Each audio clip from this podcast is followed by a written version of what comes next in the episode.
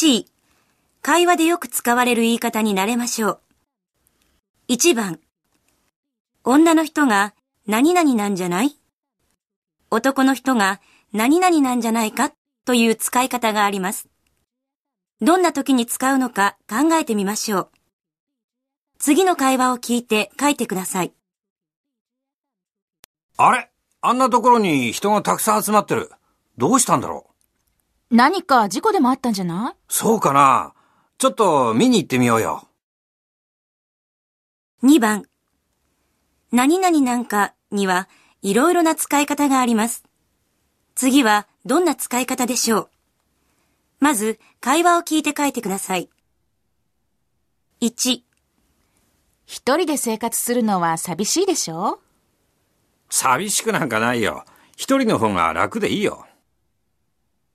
2この間一緒に歩いてた女の子、恋人？違うよ。あの子は恋人なんかじゃないよ。友達だよ、友達。